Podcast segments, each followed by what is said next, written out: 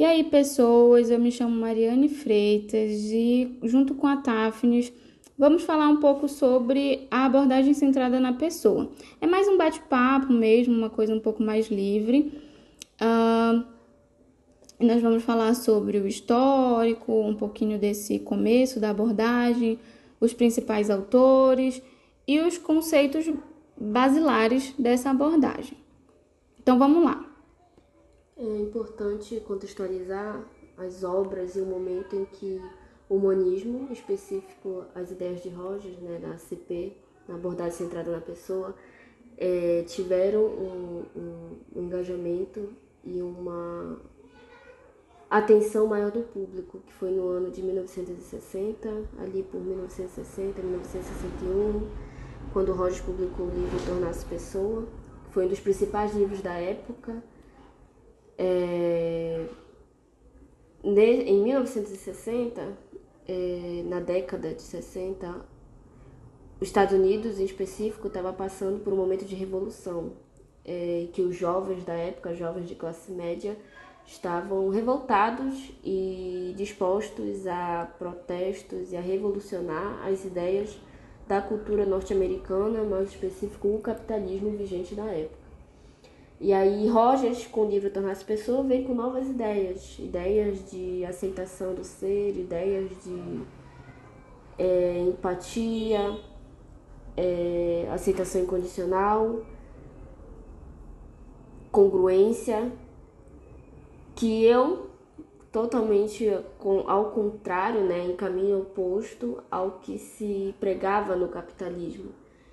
E aí Rogers veio com ideias com humanismo e revolucionou a época. No momento, os jovens falavam de contracultura e de um novo jeito de ser, de formas mais hippies o movimento hippie também atuava na época. E aí a publicação do Tornar-se Pessoa veio para conectar as pessoas e trazer uma nova ideia e, e, uma linguagem simples, ele falava com o público, e aí o que mobilizou e deu voz tanto às ideias dele como humanista, com, quanto para as ideias da contracultura. É, a proposta teórica da psicologia humanista, de modo geral, tem como pano de fundo essa visão do homem como um ser em busca constante de si mesmo, que vive com, é, em um contínuo processo de vir a ser e que apresenta uma tendência natural para se desenvolver a partir de suas potencialidades. Então, o Rogers ele acreditava muito nisso de que o ser humano tem uma força inata que faz com que ele vá em busca dessa autoatualização, que ele vá em busca de ser a sua melhor versão, digamos assim, né? Então é algo que é, é interno realmente e inerente, e ele vai mais longe no sentido de uh, colocar isso não só para o ser humano, e sim para todos os seres vivos, né? que seria a tendência formativa, formativa é. que é um dos conceitos também trazidos por Rogers, né? É, o Rogers, os pensamentos rogerianos revolucionam porque ele traz uma ideia de eu sou como sou no mundo e a frase, a famosa frase dele, né? O paradoxo curioso é que quando eu me aceito como sou, então eu mudo nesse, nesse trabalho e nessa visão da pessoa se aceitar como ela é, enxergar as potencialidades, enxergar é, defeitos também e se acolher. E aí ele traz as três atitudes facilitadoras, né? Ele fala muito dessa relação também terapeuta e cliente, como isso é importante é, para a clínica, e aí ele traz as três atitudes facilitadoras que serão praticadas pelo terapeuta, que é a aceitação positiva e condicional, a congruência e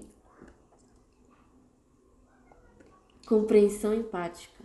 E aí, a partir dessas três atitudes facilitadoras, ele faz o trabalho na clínica e perpassa para além da clínica também, para as relações interpessoais tanto de Rogers com as outras pessoas, quanto de, do público em geral, quando chega para pessoas do senso comum, para as relações, que eu posso me aceitar e também posso aceitar o outro sem, sem ver e colocar predisposições como inconsciente, como comportamento. E ele traz isso justamente falando de que esse seja um ambiente facilitador, né? Que nós possamos, enquanto terapeutas, ajudar o cliente, a pessoa que chega para gente, a encontrar o seu próprio caminho e resgatar a sua força, né? A sua potencialidade. A gente escuta muito que é, o terapeuta, a cepista, dá o poder ao seu cliente, né? Mas na verdade a gente não dá nem retira. É o, aquela coisa da força, né, que sempre esteve ali internamente na pessoa e que ela só precisa entrar em contato com isso para que ela própria possa enxergar o que, que é melhor para ela e o que, que ela pode fazer por si mesma para ir em busca desse, desse caminho de atualização e de transformação evolução são disposições inatas, né? Eu, na minha prática como terapeuta iniciante, eu percebo muito o quanto o cliente que chega até mim, ele tem é, essa tendência inata a se atualizar, a receber os problemas e, enfim, é, reagir conforme conforme cabe a ele no momento mas a tendência atualizante é perceptível dentro de clínica o quanto ela é ativa e o quanto sim ela existe. Porque em momentos, mesmo quando a pessoa está ali em estado depressivo e com pensamentos e ideações suicidas, ainda há uma tendência atualizante. E em clínica, terapeuta trabalha para potencializar a tendência atualizante, para que essa pessoa perceba que ela tem uma, uma tendência e potência para agir e para viver e para existir mesmo diante dos conflitos dela. E isso também meio que só acontece porque nós, enquanto terapeutas, enquanto facilitadores, dentro dessa relação genuína, acreditamos nessa pessoa, acreditamos nesse potencial que ela tem dentro dela mesma. E a partir do momento também que a gente, enquanto terapeuta, é, passa a ser congruente e autêntico com relação ao que nós somos enquanto pessoa, esse é o modelo que a gente passa para o cliente. E aí, a partir disso, ele consegue generalizar né, para fora da clínica. Então, a relação que a gente acaba estabelecendo dentro da clínica, enquanto terapeuta, para com o cliente, ele é, se aceita, entra em contato com as suas, os seus sentimentos, as suas experiências e a partir disso ele vê que, poxa, dá para eu ser assim. E quando a gente aceita ele, né, a gente faz com que ele também se aceite e coloque isso para fora daquele ambiente, né, para que não não acabe ali, e sim que ele leve isso para a vida e para as outras relações interpessoais dele, como a Tafnis trouxe anteriormente.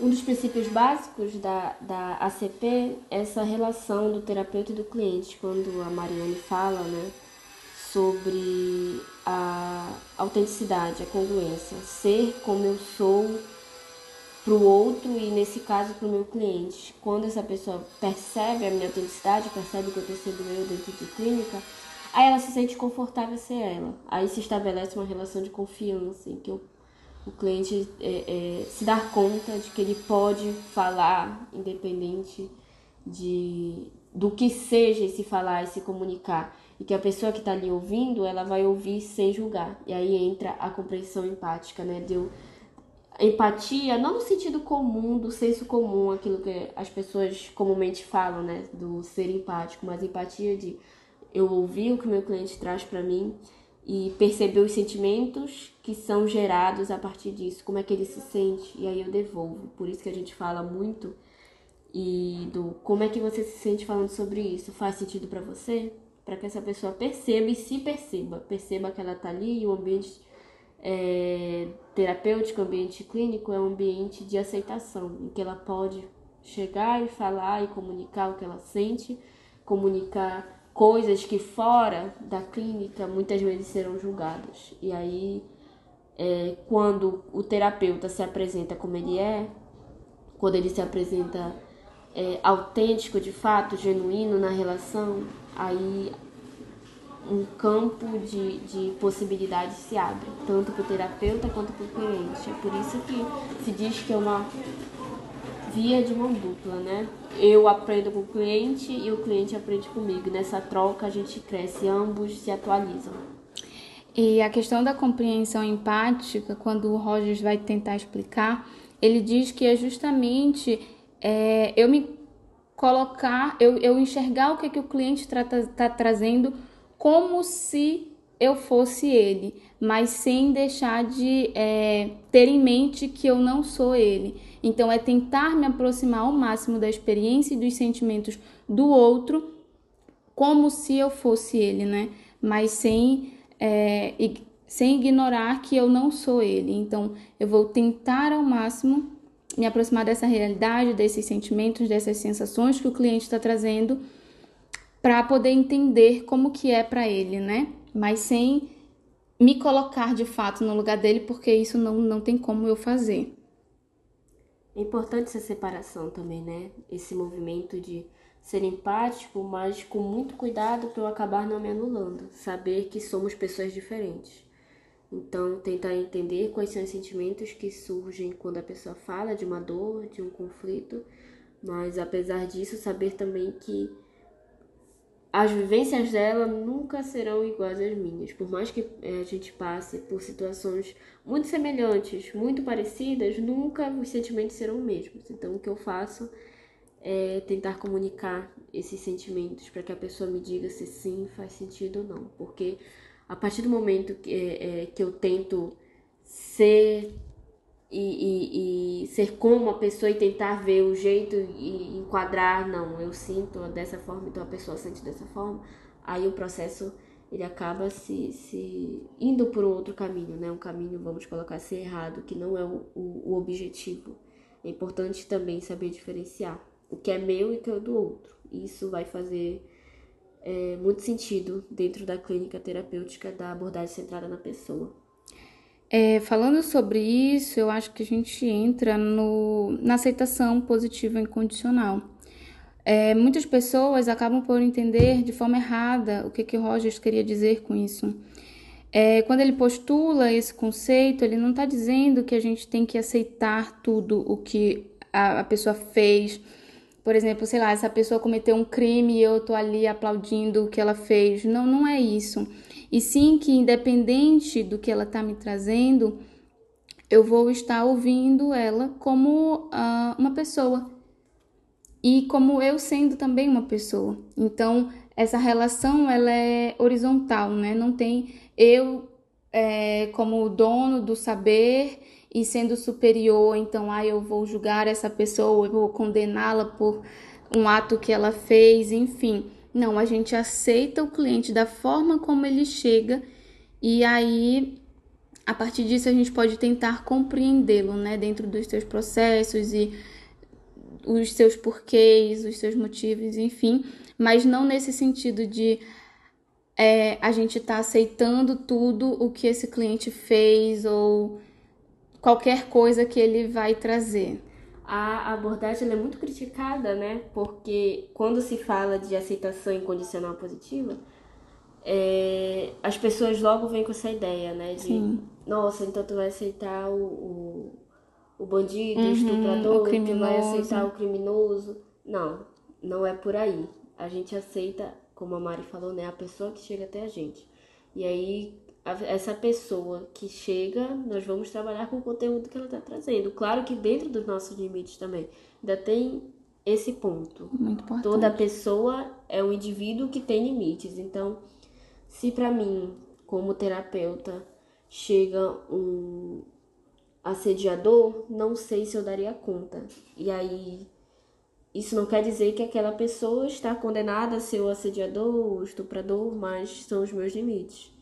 E aí é importante também é, pontuar isso, né? A, a, gente aceita a pessoa, porém levando em conta de que levando em conta o fato de que ela não é o conteúdo trazido, mas uma pessoa. E aí a gente leva em conta também os nossos limites, né?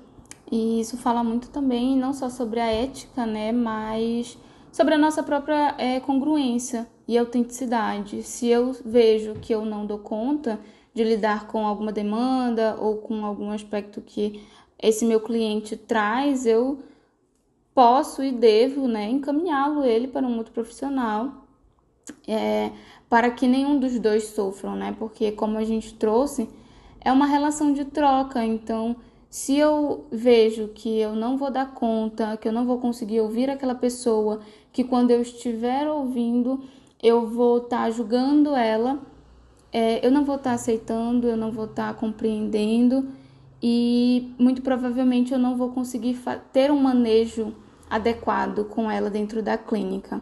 E aí é, eu não vou estar fazendo um trabalho né, correto, é, com base na ética, no profissionalismo que o nosso trabalho pede, né? É, outro conceito, é, para além da, das atitudes facilitadoras de Rogers, é a experienciação de Eugene Gendlin, né? E o quanto essa ideia da experienciação também foi um, um, um, um trouxe uma amplitude para a abordagem que se baseava, Rogers falava muito dessa questão da, das atitudes facilitadoras, da relação entre terapeuta-cliente, e aí Rogers já traz a ideia da experienciação que diz respeito a sentimentos e como a pessoa se sente no determinado momento que ela fala ou que algo acontece. Em que sentido? É...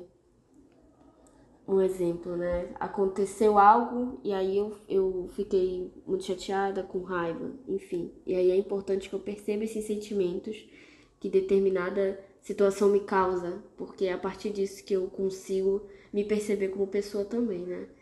É, em terapia também é muito importante. Como eu já trouxe, a, a pergunta que a gente faz, né? Como é que você se sente ou faz sentido para você, fala muito da experienciação e como é que a experienciação funciona. É importante que a pessoa se dê conta.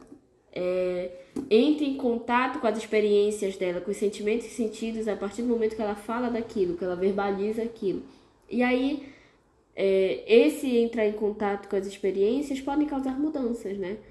Tem muito a ver também com a fenomenologia do é, entrar em, em contato com o objeto e com a minha consciência. Aquilo que vem à consciência é, faz com que eu perceba o que está à minha volta.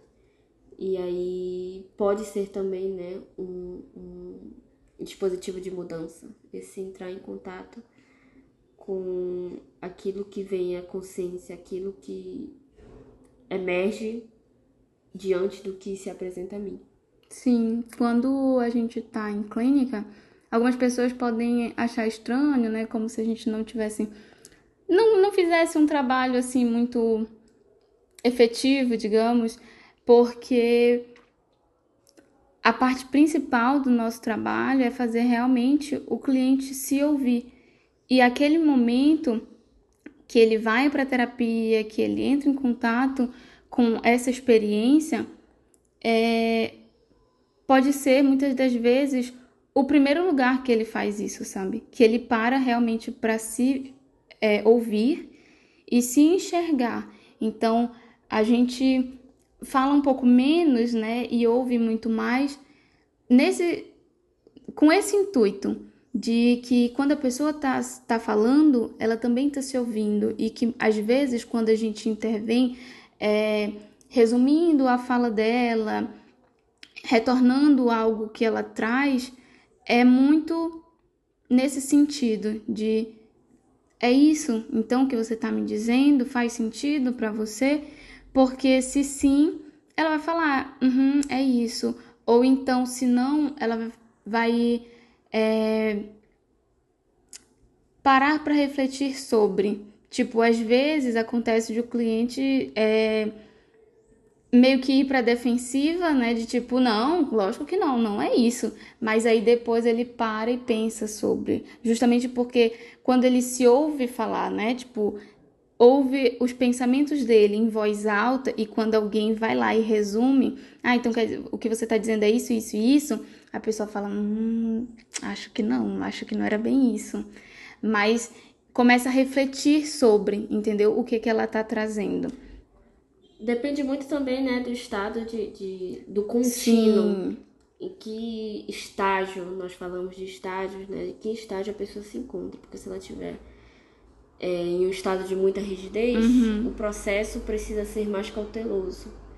E de acordo com que essa pessoa vai evoluindo em terapia, ela vai se percebendo entrando em mais contato com as experiências, porque é, tem muito a ver com como ela estar pronta, no sentido de estar mesmo, entrar em contato com as experiências, o quanto ela está pronta para ouvir aquilo que ela mesma diz em terapia, né? Sim. Porque muitas vezes é, ela fala e ela não percebe como ela se sente com aquilo que ela falou. E aí é muito são em momentos que ela externaliza muito. É, fala de terceiros, fala de família, fala de amigos, fala de pai, mãe. E acaba não falando de si. E aí é um processo de tentar voltar para ela, como é que ela se sente. E aí é um trabalho meio que de formiguinha, né? De ir aos poucos fazendo com que ela entre em contato consigo, com aquilo que ela tá vivendo. Tanto é que a palavra experienciação no inglês é, se, se traduz no gerúndio, né? Quando a gente coloca para o português, é, experienciando. Uhum. É um processo. Ali no momento que ela sente, ela experiencia. Então, no determinado momento que o processo acontece, a experienciação está acontecendo. É... E isso é muito importante também porque a gente sabe que não é fácil, né? É, quando a gente fala sobre a pessoa estar rígida, é justamente isso, ela não consegue voltar o olhar para si. Pode ser também né, uma questão de tipo, como a gente, como eu trouxe ainda há pouco, é, é o único momento, né, o único ambiente em que ela tem essa abertura de ser quem ela é, de se ouvir, de não ser julgada, de compreender o que, que acontece com ela.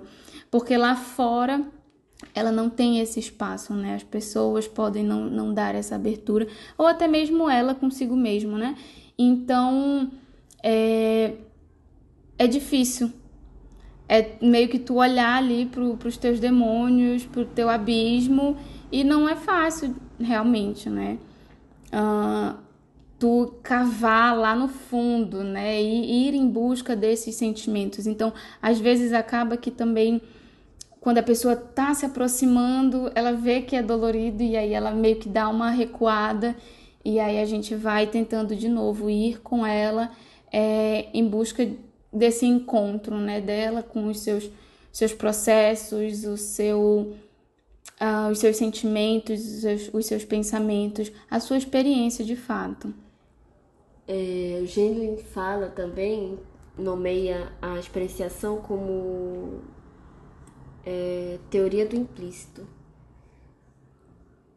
é, que seria basicamente a pessoa primeiro perceber, se perceber com determinados sentimentos antes de conceituar.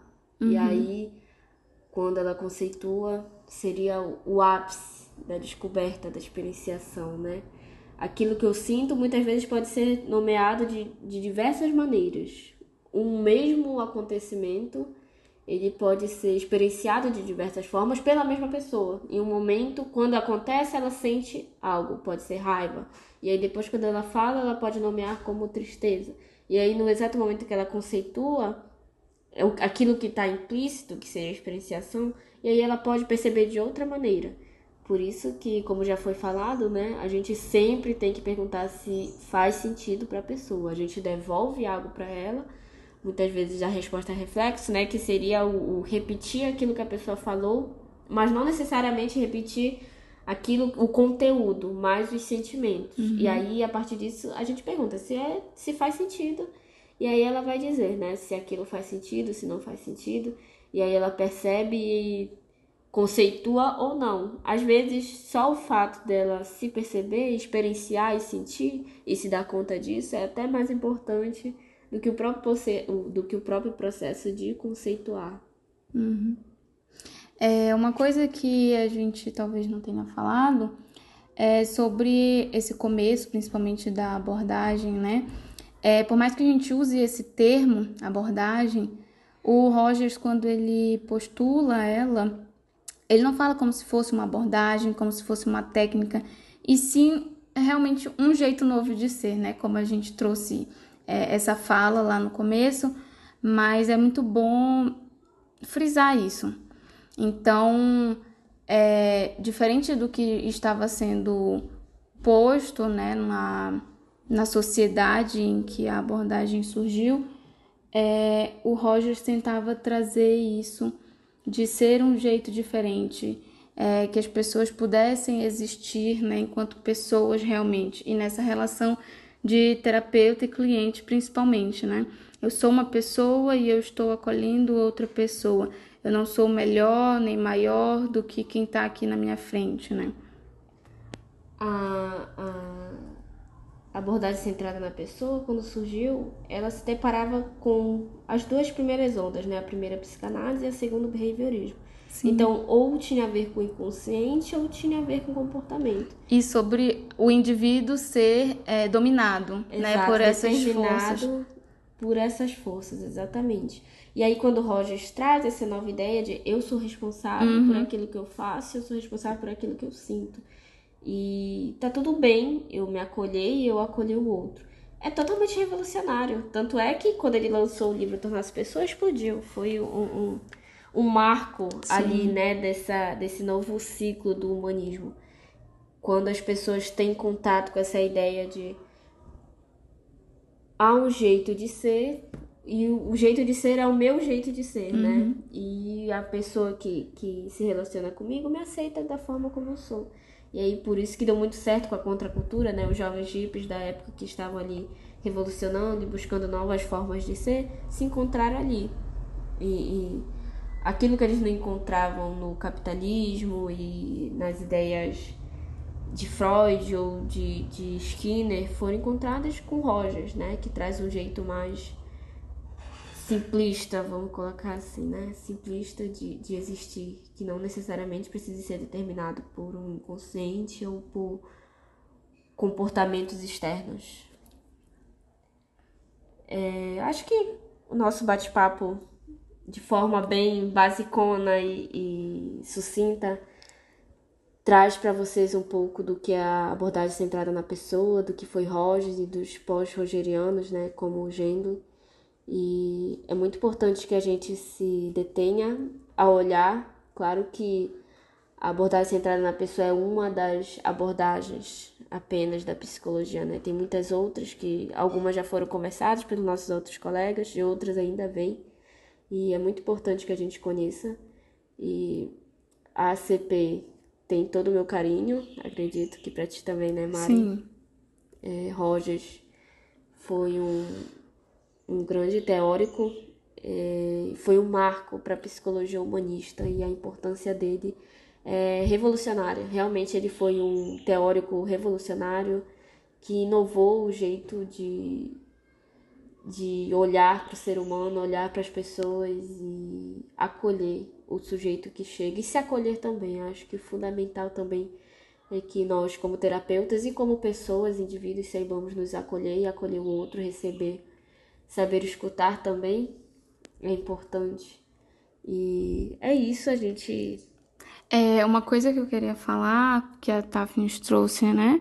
É justamente isso. A ACP, antes de nos ensinar, digamos assim, sobre essas atitudes facilitadoras, né? De que o terapeuta deve ter é, em relação ela nos ensina a sermos nós mesmos, né? E nos aceitarmos. Então, o, acho que o maior aprendizado que eu tenho, que eu tive com a abordagem, com a ACP, foi esse, de me reconhecer como sendo tal pessoa e aceitando isso, né? Não, não me julgando, não me colocando para baixo, não me comparando.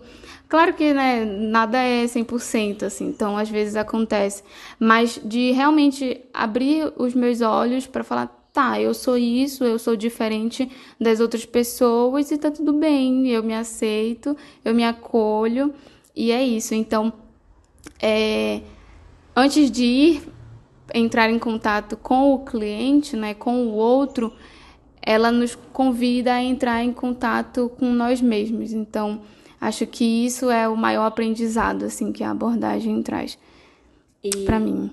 Quando o Rogers fala, né, quando eu me aceito como eu sou, então eu mudo, uhum. fala dessa fluidez, de como somos fluidos, né? Não se trata de, de uma rigidez, de ser o que se é e pronto, acabou, e é Sim. isso, serei isso eternamente durante 80, 90 anos da minha vida. Mas eu acolho aquilo que eu sou, percebo que sou de determinada forma. Eu colocaria não como sou, mas como uhum. estou, né? Sim. Já que é fluido. Uhum. Percebo como estou no mundo. E aí, a partir disso, as mudanças vêm, porque somos seres é, em contínuo processo. Uhum. E isso também é muito importante porque é aquilo de reconhecer o lugar que eu estou. E se ele é confortável para mim, ok, eu continuo nele e vida que segue. Mas se eu percebo que não é o que eu gostaria e que um, há a possibilidade de mudar, então por isso que quando eu me aceito, eu então posso mudar. Porque quando eu não me aceito, eu tento controlar aquilo e na verdade é aquilo que tem controle sobre mim. E o Rogers tenta trazer justamente algo que vai na outra direção, né? Então é isso, a gente espera que vocês tenham gostado, que tenham aprendido um pouco com esse nosso bate-papo.